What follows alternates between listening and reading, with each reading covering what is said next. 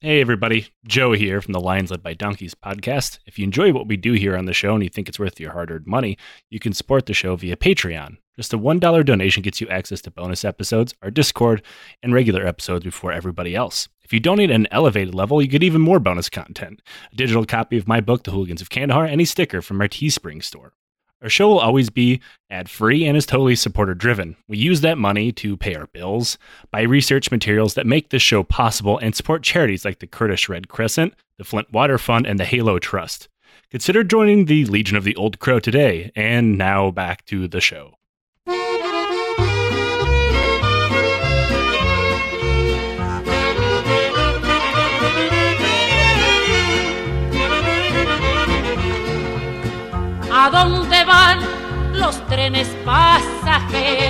Hello, and welcome to yet another episode of Lions Led by Donkeys podcast. I am Joe, and with me, as free, more frequently always now, Liam. Hey. What's up, buddy? Oh, not too much, dude. Uh, it's 95 degrees in Philly. Uh, I'm recording this shirtless. Uh, the AC in our house physically can't lower the temperature. Uh, I've got fan whine in my fucking ear from our uh, home server. I've got a, oh god, a Monster Energy Ultra Watermelon, which is absolutely fucking disgusting tasting. And I like the zero sugar monsters, but this thing is like candy. uh, I can't complain too much about the heat here. Um, you know, you, like Joe. obviously, like I, I'm missing this heat dome or whatever that everybody's living through right now. yeah, thank being- God you moved out of the Pacific Northwest. I was thinking that before we started. Yeah, my house is gonna my, like the house that I used to live in is absolutely gonna burn to the ground. Uh, like the, one of, one of the weird parts about Hawaii, suckers. yeah, one of the weird parts about Hawaii is that like it never gets super hot. Like it it'll it'll breach the 90s occasionally, but it also never gets cold. So Right. like you're looking at like a 15 degree north or south movement, um, which can be weird, uh, especially being a guy from Michigan who came from the Pacific Northwest. Um, and since we're doing a can check, I'm quenching my thirst with a black cherry vanilla bang because my heart has wronged me and I'm trying to kill it. Oh God, that's gonna help your TBI, buddy. That's right. Yeah, the, the medicinal qualities of of pure che- chemis- chemistry being chugged on an hourly basis uh, for for my brain damage. I've Uh, also it- got a Gatorade. Don't worry about it. I, I believe my water bottle's empty because I did not plan ahead. But you know who else didn't plan ahead? America. Uh, yeah, we seem to do that a lot. because we are how, did we talking find, about how do we find ourselves in this position again? you know like so uh, we're talking about Pancho Villa and the the what's generally called the Pancho Villa expedition. Um now normally I I guess this is like my unpopular uh history take is that whenever anybody is like, "Did you guys learn about this in school?" I was like, "Yes, you just weren't paying attention." Uh or we were literal children and didn't know how to process and memorize this shit. Right. Um, this is one thing I actually did not really learn anything about, other than like he raided into the U.S. and then we uh, uh, World War One happened and nothing happened in between. Right? like, don't need to mention that little detail. Don't worry Um, about that. um, and that like I after researching this, I figured I figured out um why, and it wasn't because you know, World. I mean, obviously, World War One did happen immediately afterwards, and then you know it was a much bigger part of our collective military and civil history in the United States. But um, it was just bad. Like nothing good happened here. Like the Battle of Columbus, which we will talk about in this episode and the expedition in episode two.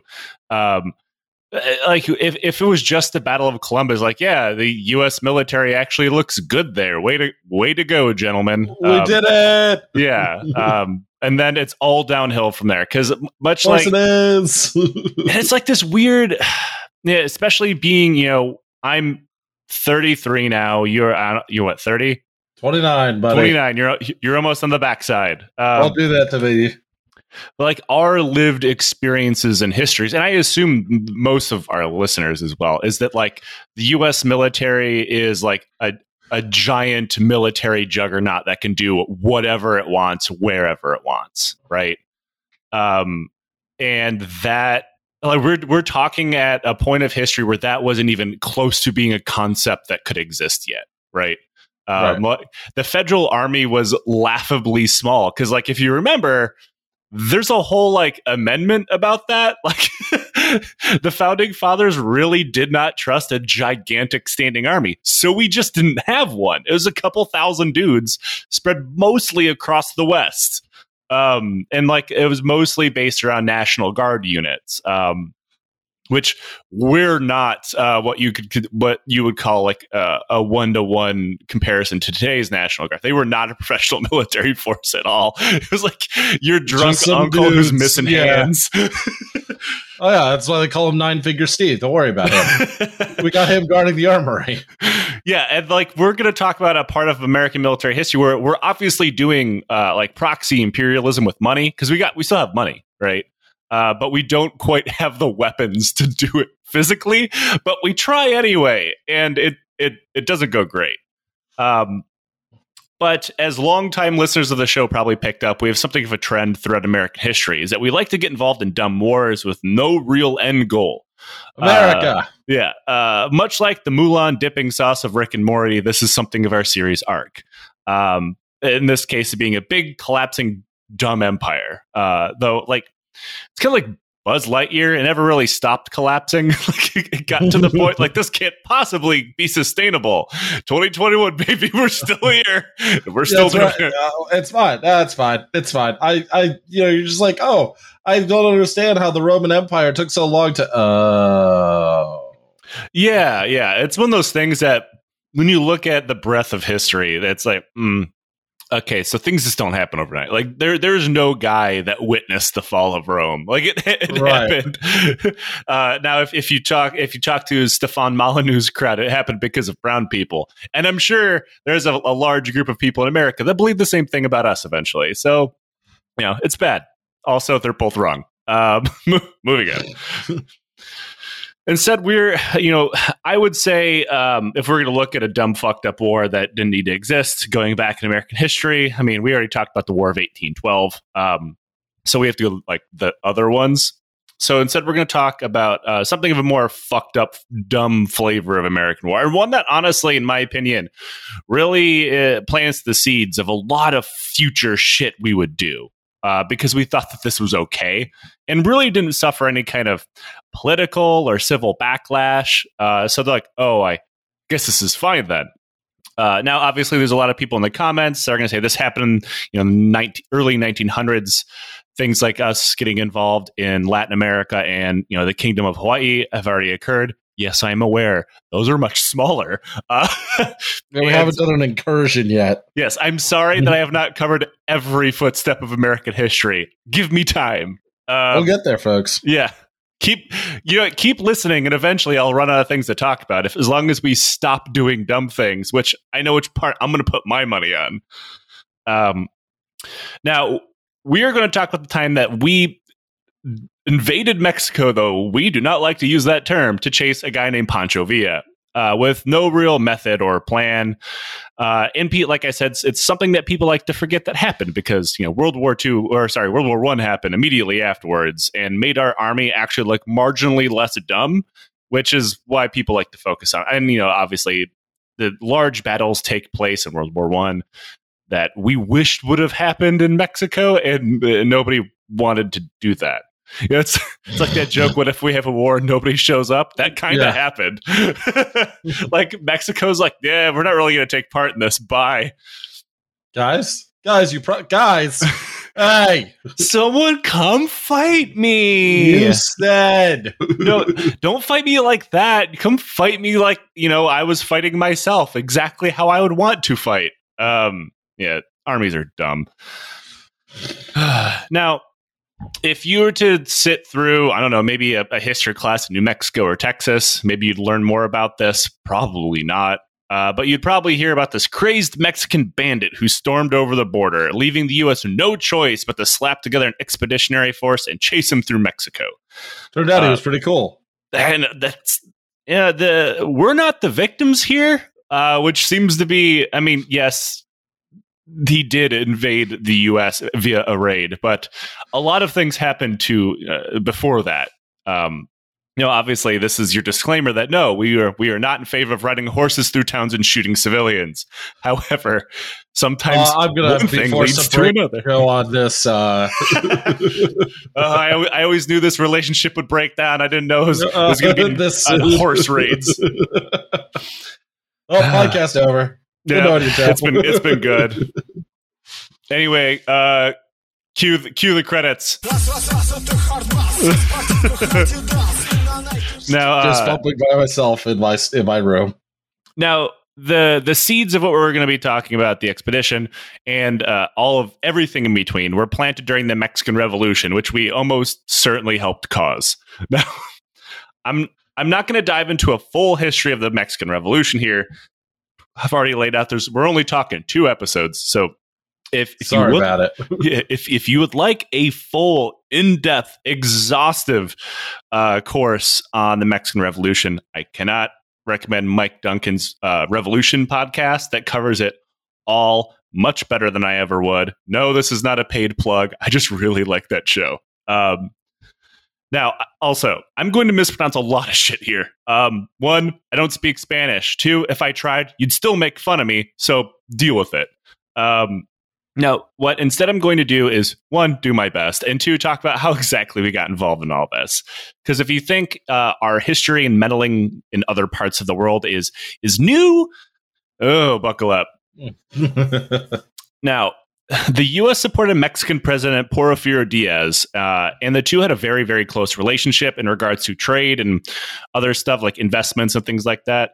At one point, Diaz decided he wasn't going to run for president anymore and he changed his mind uh, and then ran anyway. Uh, and then to make things even better, he imprisoned all of his political opponents. Good for him. Now, at him. the time, I know this is going to sound weird to you know us in the modern day, but the U.S. Mexico border was virtually open at the time. Uh, you could just kind of go back and forth, almost like borders are pointless. Anarchism once again, baby. like, uh, yeah, for a long time there, uh, you know, nobody, nobody really seemed to care. Uh, How now, is it a if it's an open border? Oh, that'll change. Um, oh, okay. Now, historically, whenever an uprising or a crackdown occurred in Mexico in the political sphere, a lot of the people on the opposite side of that crackdown would flee across the U.S. border uh, you know, like I said, there was there's no border patrol yet. Uh, they wouldn't be even found until 1924, where it began its reign of terror and uh, as a wandering death squad that continues till this day. Um, like there was uh, like states that had some kind of very light border enforcement. Uh, we will talk about that a little bit later. I know some people probably tearing their hair out, um, but yeah, it was. You could just. It's it, it's almost like a, a, line in the dirt isn't all that important at some point in history. Um, and there was it wasn't like back then there was no flow of people. Uh, there was always a northerly flow of Mexican workers coming to work in Texas, New Mexico, Arizona, wherever. Um, sure. That was absolutely still happening. Now, anyway, uh, a lot of these uh, the, the, political opponents from Mexico would use the U.S. as a safe haven, knowing that you know no Mexican soldiers are going to come kick open their door and arrest them to build political and military support as well as like fundraise.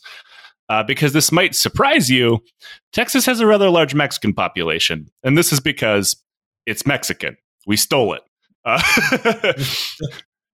uh, Scoreboard, baby. right. Um, those. Don't worry, our series on the on the Texan Revolution is coming at some point, and uh, yep, just prepare yourself for that, Texas. um, I ha- I have to publish that before I somehow relocate back to Texas and get lynched. Um, yeah, that's coming. good luck to you, Joe. Yeah, that's good. Uh, this population uh, of diaspora would fund and staff various movements. Like this is something that you know, as an Armenian, very, very obvious to me. Armenian diaspora are incredibly powerful in, in their organi- organizing and fundraising capabilities. And like the Mexicans would do the same thing for their move, whatever their movement was down in, te- uh, down in Mexico at the time. Um, and Diaz's enemy, Francisco Maduro, uh, did just that. And he, hide, he hid out in San Antonio. Uh, shit city, if I'm going to say so myself. Bad yeah, choice, sir. Pick uh, Austin. The, the river, the river walk is pretty disappointing. Alamo's all right. Uh, except that you, it's none of it's open. I was just in Austin and San Antonio. Yeah, you can just like walk around it. Yeah, and you get to see the statues, and, and, and then you go home. You know, everybody always shit talks like say Egypt for uh, the gross commercialization of like the the pyramids or whatever. Like, oh, there's a Burger King. Shit on the Alamo. Yeah, like you go outside the Alamo, there's like four bars and eight restaurants and t- and people hawking shit on every corner. And uh, and, it's and, surrounded and by skyscrapers. Bible thumpers yelling at me. Yes, also that. Um, yeah, uh, I, I will say this: San Antonio still better than Houston. That's true. Houston is fucking hell on earth. Um, now, Maduro called the election that Diaz won rigged, and he wanted it to be nullified. Uh, stop the count, if you will. Um, oh, it's crazy. now, to be fair, he was probably not lying. It was probably a complete uh, fraudulent bullshit. Um, and the U.S. generally didn't give a shit about any of this until a report came out that Maduro was rallying people to his cause, which would cause unrest within Mexico. Now, one of the reasons the U.S. was so close to Diaz and Mexico was due to the massive amount of money that the U.S. had invested into the economy, thought to be around $2 billion in, 19, in 1900s money. So, like a lot of money, right? Now, sure. the U.S. knew if Diaz didn't fuck off like he said he would, the unrest and probable civil war that would follow would tank their investments. And if there's one through line that you can follow through history is if you do not want Americans showing up with guns and you can sub out Americans, British, Soviet, Russian, Chinese, whatever. You do not fuck up with the you do not fuck with the money. You just do not fuck with the bank accounts, right? right. If you do not want an imperial power parking on your doorstep and kicking in your door, what's up, guys? don't mess with the money, right? And that's what they are worried about. So, President William Howard Taft deployed soldiers to the border. Now, this was thought to be a, a, support for Maduro, showing that, like, hey, look, we know that he's here, and also, like, we're going to put soldiers here so you guys can't fight on the border, right? Now, this is despite Taft's personal and America's previous support for President Diaz. They realized that, like, hey, Diaz lied. He's more more than Maduro gaining support. Diaz was incredibly unpopular. So, like, look, man, you need to leave. Diaz resigned shortly thereafter, seeing his main supporter, that being the U.S., telling him to go away, which led to another election. And surprise, Maduro won, becoming president. Now, Maduro was not like a man of the people. He's one of the one of the richest families in the entire country, and it did not take him long to piss everyone off, from the elites down to the common people, because he had no idea what he was doing. Uh, within just one year of being elected, there were four revolts, uh, which is good if you're going for a high score. Yeah, for that. for that. Yeah, he didn't want to stop at the hat trick. He wanted to go for one more. Now, this time, not only was the US pissed, see the unrest problem from before that they were trying to get ahead of, then made even worse, but so was the Mexican military, which was also run by a different group of elites that also hated Maduro. Uh. As one does. Uh, now, the military began to plot to overthrow Maduro, putting General Victoriano Huerta in charge of the whole thing. Hell of a name. Yeah. now, completely uh, separate from everything else. I once got pulled over by a cop with the last name Huerta, and he was a dick. So I'm going to assume that I don't know. It runs in the name. It's universal. It must be universal. yeah, all Huertas are bastards. That's not true. ADAB. Unless you're listening to this show and your last name was Huerta, you're cool. Um, now he would eventually be in charge of the whole thing, but before they did that, they had to reach out to the U.S. to let them know what they were doing. Uh, not like to like help them, but to inform them, like, hey, I'm going to take over, right? So they reached out to U.S. Ambassador Henry Lane Wilson, who instead of just saying, yeah, sure, fine, whatever, fully got involved and was helping plan the coup. now, nice. The, I like that. I like that. He, he had real can do attitude. The best part was like President didn't actually know. Like uh, now, one of the things that uh, Wilson did was feed the president um, like news articles uh, from oh, like Mexico. Ah, yeah, that were like, hey, look how look how much of a piece of shit Maduro is. This Huerta guy's cool. Also, I'm Luckily, doing we would never coup. do we would never do anything to anyone named Maduro ever again. Thank no. God. Yep. Uh, eventually, the military did launch its coup, and after the so-called ten tragic days of, of just horrible violence, uh, Maduro resigned, and General Huerta called up the president of the United States and said, quote, I have the honor to inform you I have overthrown this government. The armed forces support me, and from now on, peace and prosperity will reign. And then declared himself president. and then Mexico. shot Maduro. Oh, okay. Mexico, a country famous for its stability. Um, now, here's a small problem. Now, we don't know what Taft would have done in this situation because he wasn't president anymore. Um, generally speaking, the guy that you don't want to do this around is, is, is President Woodrow Wilson not because he was a good person or even a good president, but because he considered himself something of a master of human rights campaigning and activism, which oh no is laughable, admittedly. But he had some very, very high ideas. Assuming you were not, say, a black person in the U.S. or a racial minority yearning for independence uh, from, say, you know, France, sure. Vietnam. I'm talking about Vietnam. Uh, oh, okay. but like you know on the border there when you know the us is supporting Huerta, like, oh God, I, I have pearl clutching about him murdering his political opponents. Like, what did you think he was going to do? um, now, Wilson was horrified that Huerta would seize power and murder his political opponents. Uh, so, even though the previous U.S. administration, many members of which were now part of the Wilson government, were mm-hmm. totally it was totally fine with this coup and slaughter uh, Wilson refused to acknowledge him as the president of Mexico and then immediately began pressing other revolutionary groups to turn against the now president Huerta. Now, all of this probably really surprised Huerta, who remember was working with the ambassador to do this. He's like, wait, yeah, I thought you guys were cool. yeah. What the fuck, man? I thought we were friends. Now, then Huerta actually got one over on Wilson. He ended up being a pretty smart guy. Uh, Wilson withdrew his name from the presidential election, instead putting his friend Pascal Lassaregne in the position of president, with himself as Secretary of the Interior. Now, this seems like a very shrewd political move. And it is only if you only care about, like, I don't know, uh, norms and civility and, and like how things look from the outside if you don't look too closely. Sure. Because according to Mexican presidential laws, the Secretary of the Interior was next in line for president, should say uh. anything happened to the president. Uh. ah.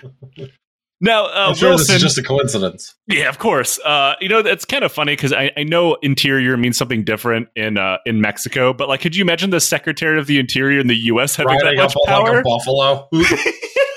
like, I used to work uh, for the uh, Bureau of Land Management, which falls under uh, Interior, and they have absolutely no power or funding. I just imagine this guy like being next in line for the presidency is kind of hilarious. Um, now, uh, Wilson uh, decided, eh, fuck it, this is good enough. He's not president anymore. Nothing could possibly happen to Pascal. Um, now, they gave the impression uh, to Huerta that this is a very good idea, and if this you know switch occurs, they would recognize the new government because you know we said that we wouldn't recognize Huerta as president, not as like his best friend being president. But this is a problem. Remember, Wilson and the US had been telling, funding, and arming people to fight Huerta and his government.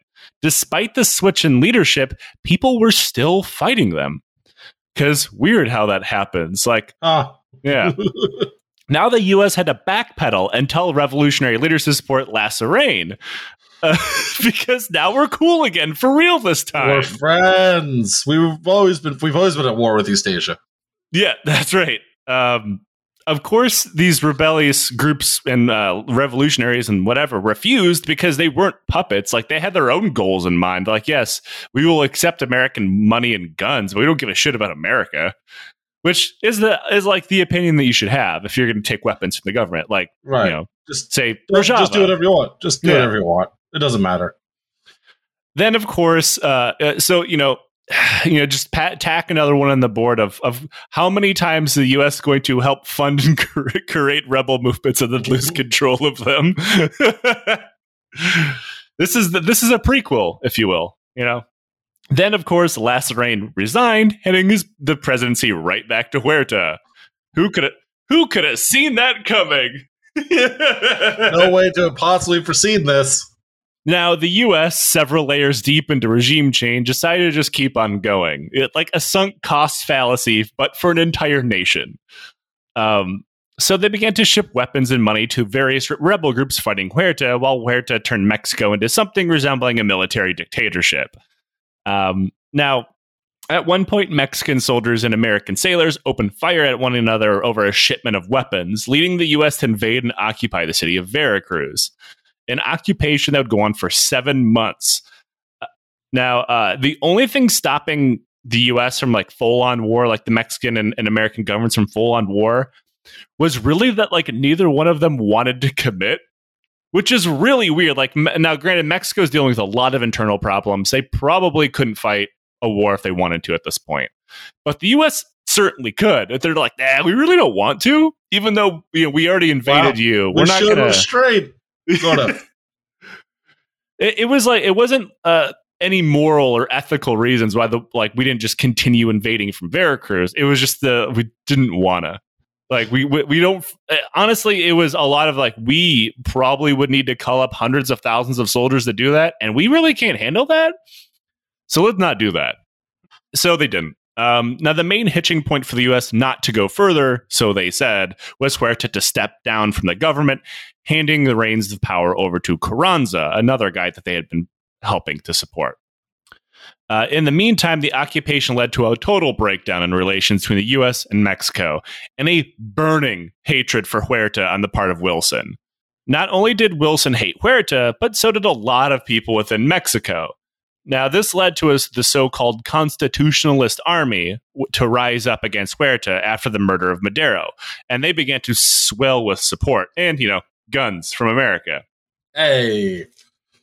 Now, the Constitutionalist Army was led by Carranza and had the support of several other rebel groups, such as one led by Francisco Pancho Villa and Emiliano Zapata. Now, uh, Villa was the commander of the Division del Norte, or the you know North Division. Uh, I learned a new word today. Now, um, of the Constitutionalist Army, and you know this was not a very unified force. Like Villa and Zapata had very different goals than Carranza, but they're like, you know what? It, like like we've said time and time again, the universal theory of fuck that guy. They all hated Huerta. Hell yeah, man. They, they hated Huerta more than they hated each other for now. Eventually, Huerta himself would be forced out of power, bringing about the rise of Carranza. But the U.S. decided this wasn't good enough. Now, yeah, so much restraint we're showing here. That's because we just lack the ability to do anything. Like, you know, this is the age of like dreadnoughts and shit. Like, you can't just launch a cruise missile at someone because you don't like them. You actually have to, you actually have to deploy an entire armed force, which we generally don't have. Uh, so, with the rise of the of Carranza, the war did not end. Instead, the constitutionalists, led by President Carranza, split from the conventionalists, led by Villa and Zapata, and soon the war started right back up again in 1914. The US originally didn't like Carranza either, despite the fact they had just been supporting and arming him for years.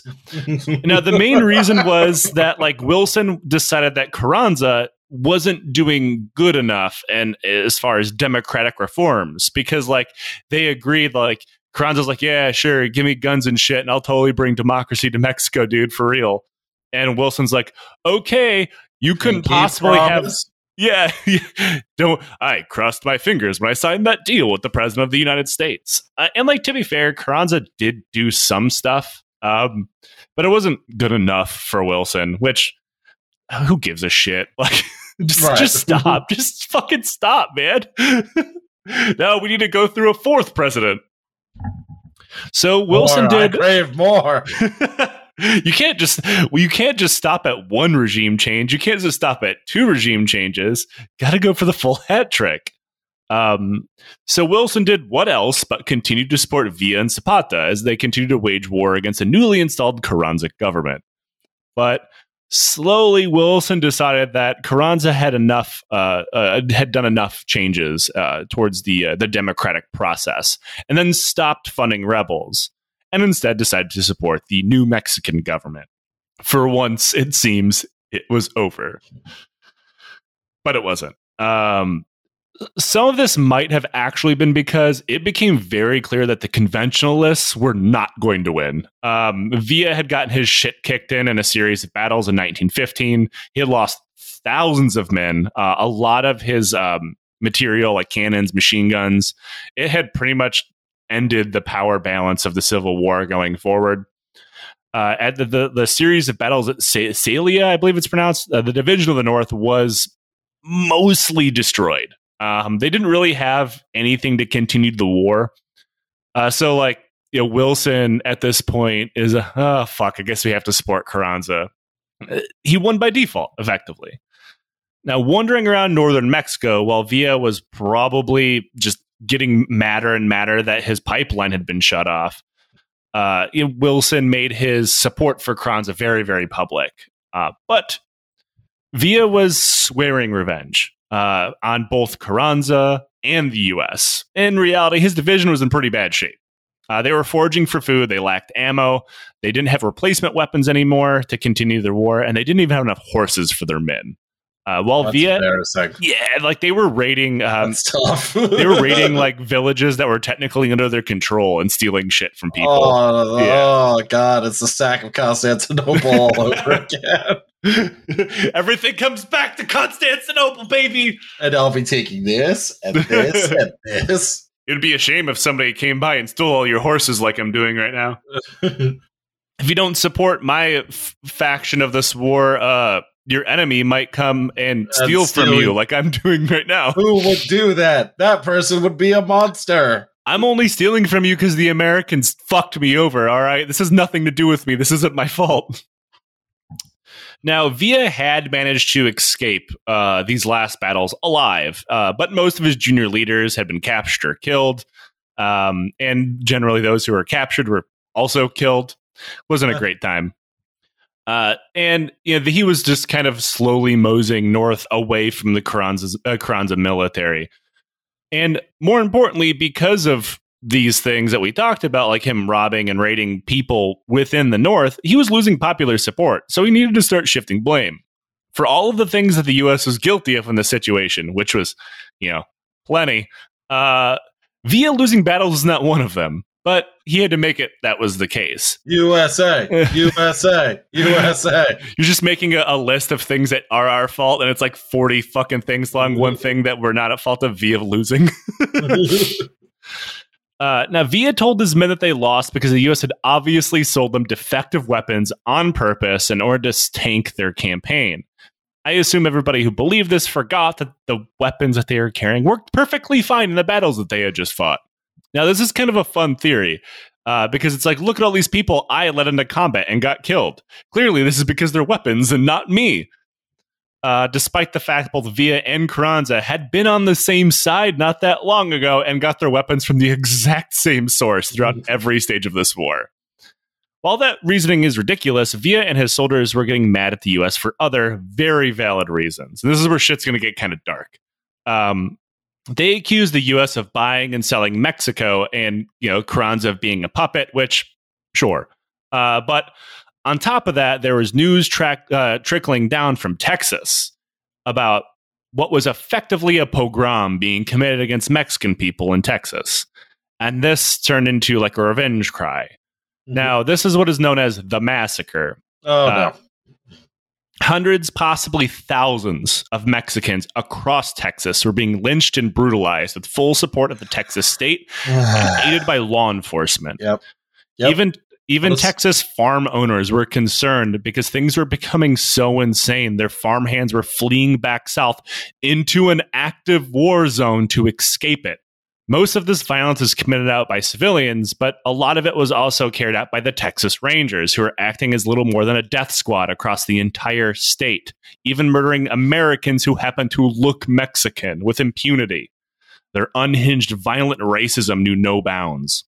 In El Paso, just over the border, 20 Mexicans were arrested by a local police department for no reason and then forced to be deloused with kerosene, and then they were set on fire. I hate this country, man. I just yep. I hate this stupid fucking country. I feel I, very, I, very comfortable saying that this was a pogrom. Yep, yep, yep. yep. Jesus, you, you know, one day we'll have an episode where no one dies.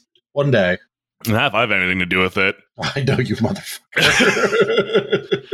now, I'm not going to both sides this because that would be. Um, Thank you, Joe. it would be impossible. but I will say that the U.S. was somehow not the only actor attempting to fuel a race war in this situation, which, which I do have to say is probably the first time I've had to point this out. it's like, no, no, no, both were doing race war. Now, I will say that the the Carranza so-called San Diego plan was a was a theory. Like it, it, it was a theorized plan that they could do. It was not carried out. The things that we're talking about in Texas happened. So, you know, credit where credit's due, I suppose. I'm not actually trying to do this plan. Now, I do have to say, some people actually blame Huerta for coming up with this plan. It's kind of hazy. Now, the San Diego plan was to harness the racial animosity between Tejanos and white people to spark a race war throughout the American Southwest with the oh, ultimate okay. goal of killing every adult white American and pretty much enslaving the children. What the fuck? What? Bro, like, what? right? Obviously, this plan never took shape. Uh, only in the nightmares uh, uh, and daydreams of very, very weird people in the South is this ever actually happening. Uh, but yeah, uh, like this, this only like actually uh, appeared in the form of cross-border raids. Um, but still, Jesus Christ, guys. like it is hard to talk about a pogrom in the state of Texas and to be like, well, actually, there was going to be a different one. Fuck. There was also an incident where fighters that uh, most people assume to be Villa's men hijacked a train carrying American employees of the American Smelting and Refining Company. Who probably uh, deserved it. Capturing 16 of them, stripped them naked, and then shot them in the back Never of the head. Never mind. I like look, man, if you're gonna execute me, at least let me die with dignity. Let me keep my fucking pants on. Yeah, exactly. Come on. Like you're already you're already executing me, man. Like uh, like you're already being a dick. I am six foot four and two hundred and forty five pounds. You were my six pan- foot three like two weeks ago. My, my pan- it, it, depends on how much I drank the night before, and like oh, okay. you're my clothes are not going to fit you. You can't rob me. I have to go to a specialty store for my clothing. like, what size shoe do you wear? Uh, depends on the brand, but normally like thirteen. Hey, me too. I got some big ass feet. I got tiny hands though. tiny hands. Many people are saying I have tiny hands. Uh, like it just let me let me keep my fucking pants on. Steal my shoes or whatever, but like now, I'm not trying to have my, my, my dick hanging out while I'm being executed. No, that's not how anybody wants to go, man. It's rude. Like, light me a cigarette, let me do a shot or something beforehand, and then shoot yeah, me. Yeah. Anyway, uh, Villa eventually encamped around 500 soldiers on the other side of the uh, border, facing the small town of Columbus, New Mexico the second worst Columbus after Columbus, Ohio. I assume. Oh. I assume Columbus, Ohio, is the worst Columbus. Um, it's now, not so bad. That's still Ohio. Uh, I'm sorry. And how has Jim Harbaugh been doing, Joe? Uh, I went to MSU, so I I laugh at his failures. oh, of course you did. Oh God. Now Lansing's uh, nice. Lansing's I, nice. I say as they take the wheels off my car. Exactly. Um, yeah, I I was on um, Britnology for Trash Future uh, and, and, a very special Midwest version, and I came out as being uh, the part of Michigan Hezbollah in that I don't recognize Ohio's right to exist. that's fair. That's uh, that's that's not wrong. Uh, N- Nate can be happy because I plugged his other show. I, I, don't often get to do that. Uh, Leave this out. audio up, you fuck. I'm looking out for you, buddy. Uh, now, Villa's men, like I said, were in very bad shape. Um, they actually had significantly more men uh, than the 500, thought to be like over a thousand, but they didn't have enough horses, guns, or ammunition for them all. So just some dudes. Yeah. So they're just like, yeah, you just go hang out over there. And I have to say, as a soldier who has done every, like, did everything possible in my career to get out of every mission, patrol, and battle that I could. Those guys were fucking slick. They're like, no, no, I, you can totally borrow my gun, bro. I got you. I'll, I'll be back here. Now, nobody's really sure on why uh, Villa chose Columbus, other than it was probably, in his opinion, a very rewarding target, and not for the city itself. uh, Villa sent spies and scouts over the border uh, and into the town, where he saw the local garrison staffed by members of the 13th Cavalry Regiment, numbering only about 30 guys, uh, which is less than a platoon. Uh, not a whole lot for a, a, military force back then, even for a guard force. Uh, the soldiers were stationed at a nearby camp, tasked uh, out to guard the town from possible raids, because these raids had occurred before. Oh, gotcha. Um, the camp also had around 300 more soldiers who were out patrolling, going down to the border, doing various other awful duties, I'm sure. Sure being in the military in the 2000s sucked. I'm sure being in the military in 1915 sucked ass. Um, just Congratulations, so you, have you have scurvy. That's right. Now, now go patrol around on your horse until you die of heat stroke because the water will kill you. Um, just save the right picture in your head here, I should point out that the camp is so close to the town that generally the raid on the town is was actually a raid on the camp. Like the main target of the camp uh, uh, the main target of the attack was the camp called Camp Furlong, but the battle is generally known as the Battle of Columbus, named after the town, despite the town not having any fucking importance whatsoever. Um, they were like effectively butted up against each other. There was no real distance. Like the town of Columbus was like one hotel and a couple dozen adobe houses. It was tactically useless. Gotcha. The thing is, his scouts had fucked up pretty bad. They scouted the local camp and assumed that the 50 or so dudes still hanging out there, not on missions, were all there was, not the hundreds of other soldiers who were still nearby. So when they reported that, uh, no, like this is a great target. There's only a couple dozen guys there. Villa saw a great opportunity, not to like defeat the American military, but to steal food, guns, and horses. So now other people have said that Villa totally knew about the true numbers of the camp, um, and and like due to loyalists, uh, like a Villa side within Columbus. And I have a hard time believing that because it would have been very, very stupid for him to launch this attack if he had known. Right. Now, also a small side note here, uh, just because you know we always stand dunking on really bad officers. I mean, that's the name of the show, effectively. So I got one for you. Villa wasn't actually sneaking up on anyone. Uh, the local U.S. commander, a guy named Colonel Herbert Slocum, had been given reports by at least three different people, all of whom Mexican, who hated Villa, telling him, like, hey, Villa's forces are massing nearby, just over in the Mexican border. I can show you where. Now, U.S. forces were forbidden from crossing the border for any reason at the time, even if they got word that an attack was coming. So Slocum just kind of shrugged, decided he couldn't do anything or even bother to reinforce the border or nearby town, despite the fact that one of the warnings that he got specifically mentioned that Columbus and Camp Furlong were going to be the targets. Uh, I'm not sure if this is important to do with any of this, but uh, Slocum failed out of West Point. Um, oh, so oh, you know, uh, whoops. Yeah, he got, he got commissioned in a different way, but yeah. Fuck it. Am I right, boys. now at 4 a.m., at March 9th, 1916, Villa sent his forces over the border and into the town.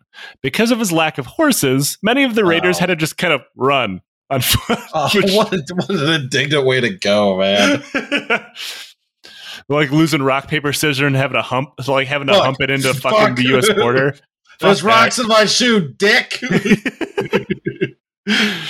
I put in a request for new shoes weeks ago, and instead you stole my horse. they just like, haha, I cannot hear you. Sorry, I can't hear you over the sound of me riding away on your horse. Bye. Uh, because you know it's 4 a.m., they caught most of the town and the entire garrison sleeping, and the raiders began file- firing wildly into every building they could, while others began to set buildings on fire. The town and the garrison quickly woke up, you know, on the count of all the gunfire and things burning. Uh, civilians grabbed their rifles and began to shoot back because this is America. This is Texas, baby. New Mexico, but really, who's counting? They're the same thing. I think, I, honestly, New Mexico and Texas are the same, except New Mexico sells you more turquoise shit. Having driven through both of them, I feel very comfortable saying that. Mm-hmm. You, if you close your eyes, you can't tell. Um, now, uh, yeah, like the first line of defense was dudes with guns, um, which also made uh, uh, counting civilian casualties kind of hard because, like, you know, unarmed civilians were shot, but it's also hard to tell, like, did they have a gun and then they just got shot? Uh, well, I guess mm-hmm. what I'm saying is Villa truly found himself explaining things away like he was a cop in the situation. Now, what Villa probably thought was going to be an easy smash and grab turned into a pitch battle, mostly because of one guy. Uh, which is not normally something that we could say like no this one guy made this entire battle happen unless he's like the commander or whatever enter one lieutenant john lucas commander of the camp's machine gun troop which is uh, troop in cavalry parlance is a company, so a couple hundred people, like 130 ish people. Mm-hmm. Um, and this is back, you know, 1915, 16, where like machine guns were kind of treated as artillery and that, that you had entire artillery troops and companies and stuff is very weird. Uh, they're still kind of figuring them out uh, decided that he would have to go make things interesting all on his own. He awoke in his tent to the sound of gunfire and ran out of his tent barefoot, having only enough time to grab a knife for a weapon. Nice. He fought across the camp about a half mile with said knife, stabbing and slashing his way until he got to the guard tent. Once there, or do we know? Okay. Uh, he, it doesn't. He doesn't know how many people he he he got gruesomely uh, gruesomely cut up. Yeah, he just slicing motherfuckers their ribbons on his way to his guard tent. Um, once there, he set up and commanded a single machine gun manned by two other soldiers along with him. Now, normally a machine gun crews are you know two to three people. Back then, it was even more. I think uh, one spotter, one shooter, then one person like feed and ammo because it was like not great technology and the ammo would get all bound up and feed wrong. He eventually took over the machine gun himself because the private who was shooting who apparently wasn't doing a great job. He's like, "Move over, I'll fucking do Correct this." Leadership. now, uh, he, once there, he began to absolutely lay waste to the Raiders, and this should not have been this easy because it's 4 a.m. It's dark, right? How right. are you going to fucking tell who's a civilian, who's a one of his soldiers, who's a, uh, a Villa Raider? He doesn't give a fuck. Is he doesn't give a fuck? Actually, we have to thank Villa for this for setting the town on fire and illuminating his own positions. Oh, that's fucking brilliant. Jesus Christ, man. Using the glowing light of the burning town, uh, Lucas is able to just absolutely chew the Villa Raiders apart with this single machine gun. Lucas nearly single handedly broke Villa's attack, holding them back long enough for the rest of the various pieces of the 13th Regiment to show up and launch a counterattack. During the entire 90 minute long raid, Lucas's gun fired over 5,000 rounds, nearly melting the barrel. Oh, damn. Villa's men rapidly began to run from the town. Uh, this was equal parts because they didn't want none of that smoke, and also because that their that smoke. also because their goals had kind of been met. Uh, and, admittedly, getting in a pitched battle with an entire U.S. cavalry unit is a bad fucking idea. Um, they had fired on soldiers and civilians alike, getting revenge. If you believe the idea that there, this is a raid on a revenge against Texan authorities, I don't, because they did not raid Texas. Um, but uh, they also captured over 300 rifles, shotguns, 80 horses, and 30 mules. So, you know, it was a decent smash and grab. Villa consider this a victory. But you really can't look at that in That's any way. Victory, no, um, it, unless you're Villa, uh, because the raid cost them at least 63 dead on the field. It's thought to be over 100, um, maybe even up to like a, almost 200. Because, and here's why war crimes. Um, Villa soldiers who were captured were not considered POWs. They were considered bandits and executed. I'll do it. They weren't even given a cursory trial. That's rude. I mean, like, it's not that surprising, really. This is like the at this point, the American Southwest, the American West, still very much has that old school mentality. Mm. Um, also, racism. That racism has a lot to do. That that really helps. Yeah, it's unfortunate. Um, also, the dead that were left in the field and their horses were piled up and set on fire. Come on, man. Which, I mean, another war crime, but that one didn't exist yet. I, I, I assume because the U.S. government believed that Mexicans were zombies or something, and you had to burn their corpses. Ah, come on! Like, don't burn the corpses. Even now, you're supposed to bury the, the, enemy dead. Like you can't you can't just leave them out in the. Field. I mean, you could. That's your other option. Is I don't feel like burying them. You can just leave them out there. But like a burn pit, baby. Yield burn pits. Yeah.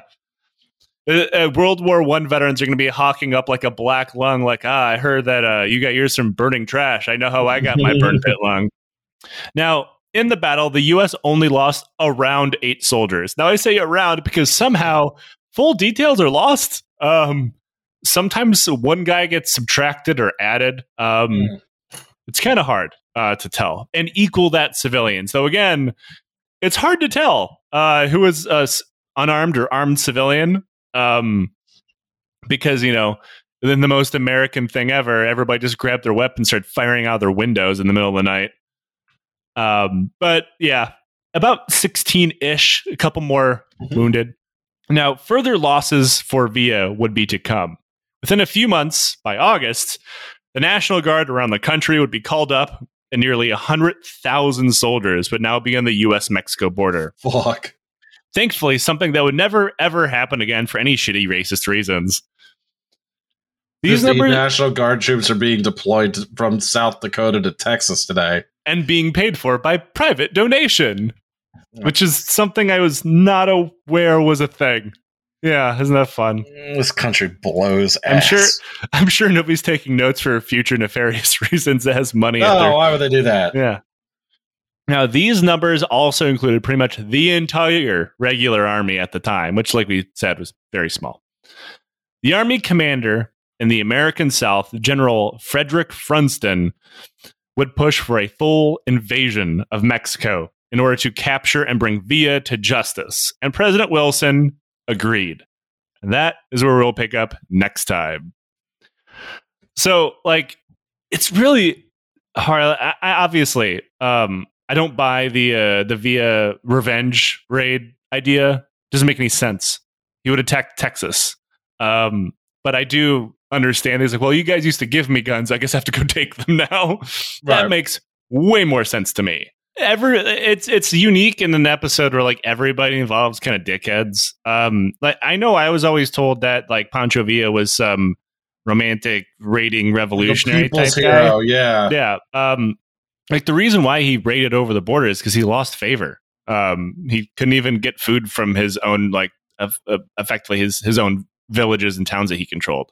Uh, and maybe that maybe he was super popular afterwards. I mean, like he he was what we're going to talk about next episode catapulted him to be some kind of hero because I mean he did kind of just give the middle finger to the entire U.S. military, which is kind of funny. Um, but it, it was definitely more because like I don't know, uh, we were bad rather than he was good. right. um, I don't know. Maybe maybe um, like on the flip side, uh, I would be interested because I know we have well, listeners in Mexico.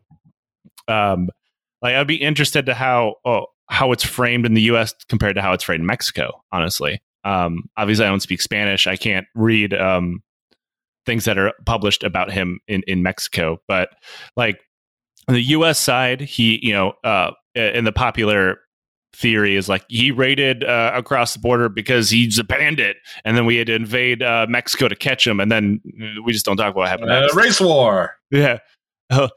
The race, the race. This is a, a graph of the race wars in the middle. So, fuck, this is a first. I don't know how to play that. Um, and then you know, on the Mexican side, maybe he was, you know, a, a romantic revolutionary hero who was trying to stick it to the man. I don't fucking know. Let me know. Um, anyway, that is part one. This is a two-parter. Uh, Liam, plug your other show. Uh, well, there's your problem. It's a it's a show about engineering disasters. Go listen to it. And uh, thank you everybody for supports us here at Lions Led by Donkeys. Just a reminder: if you support the three dollar level now, you also get access to uh, our my. I'm the only one on it, and for now, uh, secondary, uh, I don't know, premium series, the history of Armenia, which is available on our Patreon. So, thank you everybody for donating to that, and we will see you next time